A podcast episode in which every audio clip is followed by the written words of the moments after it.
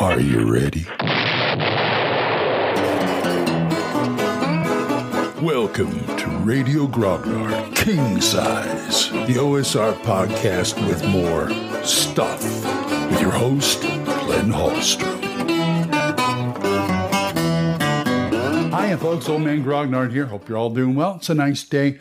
Okay, random thoughts about game mastering, campaigns, and prep. And we'll talk about that after this. When you need mealtime inspiration, it's worth shopping Kroger, where you'll find over 30,000 mouthwatering choices that excite your inner foodie. And no matter what tasty choice you make, you'll enjoy our everyday low prices, plus extra ways to save, like digital coupons worth over $600 each week. You can also save up to $1 off per gallon at the pump with fuel points. More savings and more inspiring flavors make shopping Kroger worth it every time. Kroger, fresh for everyone. Fuel restrictions apply. All right, I just saw an interesting YouTube video by Andrew the Dungeon telling GMs you have to prep. My first thought was, well, duh, but I've been doing it for a long time, and I understand the need for something like that because this is the current edition of D&D exploded and brought with it a whole lot of new players and GMs that want to experience the game or games, depending on whatever game you're playing. So the GMs, you need to tell them you have to prep, which is okay with me. Now here's an example. I remember when my grandson, Gage, was at North Texas RPG Con. He was having a lot of fun. We were in the dealer room and he says, I'm going to buy this module. He saw a module there. He says, are you sure you want to buy that? He says, yeah, I want to buy that. I got players at my school and da-da-da-da-da. Okay, fine. I purchase it for him and I get him. And he takes it with him. I never, like a couple of weeks later, he wants to run something for the other grandkids, my granddaughters. And he said, I'm going to run this module. And I was supposed to be in there with him, playing his game. And my first thing out of my mouth was, did you read it? He said, no, I'm just going to open up and do it. Well, he learned the hard way that you've got to read through it first. That's your prep. You decide how you want to run this and all that kind of stuff. Because the game was, well, saying it was slow was generous, because he had to stop like for 5 minutes at a time and read whatever he was supposed to read as the game master. And he didn't. So I said to him after a while, I says, now, you got to read the module first. Okay. And he said, okay. So, there's that. And Enter the Dungeon broke down like active prep and passive prep. I said, okay, active prep is when you're sitting down, working on the scenario, working on the campaign, whatever. Passive prep, I understand. That's all the other times you're not doing it, but you're thinking about it. And the people who say, oh, give me an hour and I can come up with a game, that's because they think about it a lot. I mean, I do think about my campaign world once in a while, but not as much as I probably should. But at the same time, I can come up with something in an hour. I have. I've told you before. I've come up with a game. I came up with a game for the Thursday group driving there. But I already had prep for the scenario for the area I was going to use in my campaign. I was using the Orange Coast again, my burner world. And I said, okay, I know what's there. I know what cities are there, what's going on. And I just outlined it in my head before I got there. I whipped out my tablet. I think it was my tablet. No, it wasn't my laptop. My tablet, went to OneNote and wrote some stuff down. And then I jotted down a few other things on an index card and away we go. But that is something that some GMs do. Some GMs can do that, but they've already put the time in their head. That's why he said this one guy says he never preps. He says his friend never preps, but he actually preps more than any other GM he knows of because he doesn't do it. he doesn't do active prep. He does it like he'll outline like 3 or 4 things before the game and then run it. Sorry, friend, you're still prepping. Now, I don't think that should be used as an excuse to never write anything down or anything like that. I'm just saying that's the way he works it. So that's one thing that you have to get through to new GMs. You have to do the prep. And how you do the prep and how much you do the prep is up to you. It has to be. Now, here's get ready for another old man Grognard story. When I was young, I liked to draw. I still like to draw. I still draw stuff. I draw stuff for people. I draw stuff for myself. But I really loved cartoons and comic strips. And it's like, this is what I want to do. And it bugged me that if I was taking an art class in school, they would start me at the very beginning with, still lives and all this other stuff. And no, I want a cartoon. Well, you got to know the basics first. Okay, got that. All right, fine. Got the basics. But what bothered me was I saw nothing out there. Nothing. I'm not talking about mail order Joe Kubert stuff. Nothing out there that could teach you how to be a cartoonist. It's just something you develop. Same thing with comics. Like, I want to do a comic book. Okay, I can do a comic book. How do I write it? Well, this one guy says, I do mine this way. Another guy says, I do mine this way. Another guy says, and it's all different things. This is the thing you have to get across in GMs. 1, you have to prep. And 2, you got to figure out how you're going to prep, because because I was always looking for a mentor. I was always looking for a system where if I follow A, B, and C, it will give me D, the finished product.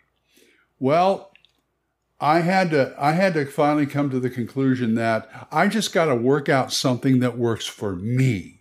It's kind of like being on a diet. They have all these diet plans out there, but they won't always work for everybody.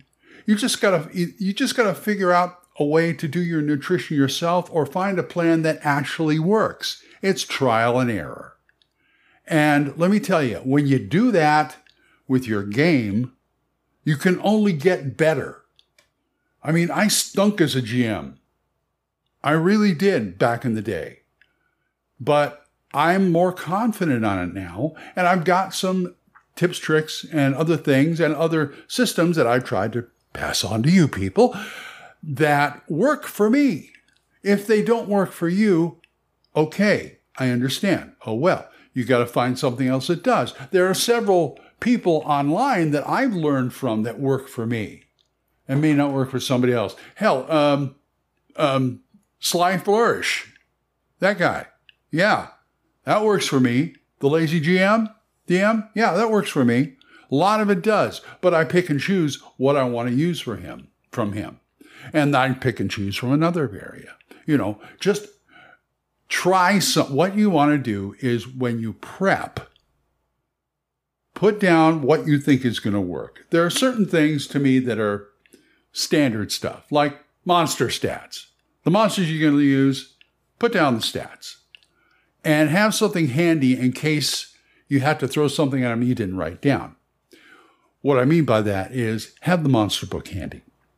But don't page through it during the game. That is, you should put that you take your monster book and put it behind a glass that says, in case of emergency, break glass. That's when you access it. Now, there's other ways of doing it too, like if you're a fan of first edition AD&D, open up the DMG in the back. It's got all the stats for all the monsters in the monster manual, just as a chart. Boom, boom, boom, boom, boom. You can do it that way. Or there is I think I got it over here. I got something from Square Hex. Wonderful company, by the way. They're British. And it's the BX Monster Compendium. And it basically does the same thing in a little pamphlet form. And it is, if you're running BX, if you're not running BX, I'm talking old school here. I mean, you may be able to do it with the current edition, but I don't know. But I would always have that at my right hand, you know, right over here on the side, in case I needed to look up something really quick. Because not only does it put everything into BX terms, it'll put like 1E and 2E monsters that aren't in BX into BX terms. I like that. So that's kind of a given. The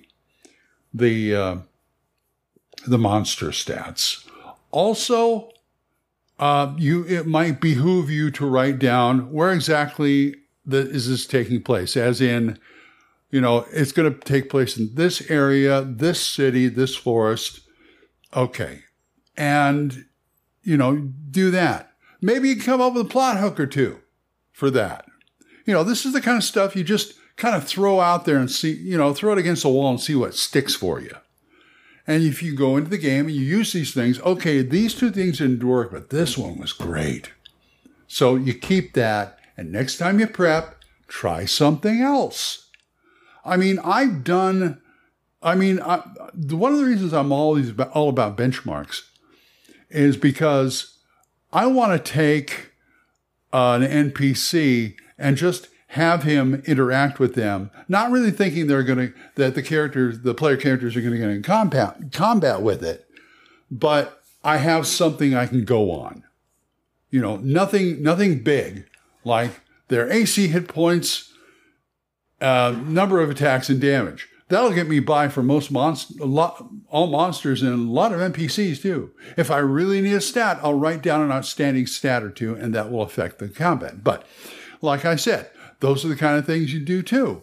As far as monsters go, I determined at one point in a game when I was prepping, okay, I've got a whole bunch of whatevers, goblins, orcs, bugbears, you name it.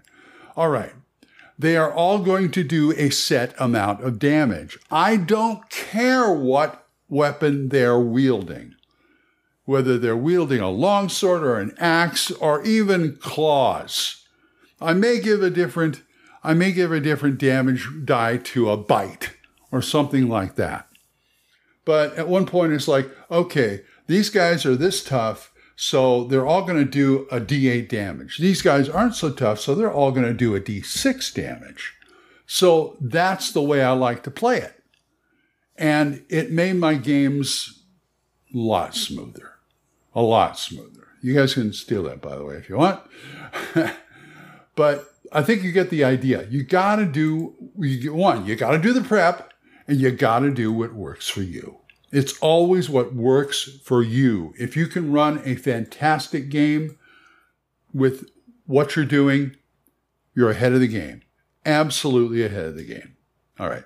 I got to go start my day. So if you guys want to talk to me about this or anything else, oldmangrognard@gmail.com. Or you can drop a voicemail at Spotify for podcasters.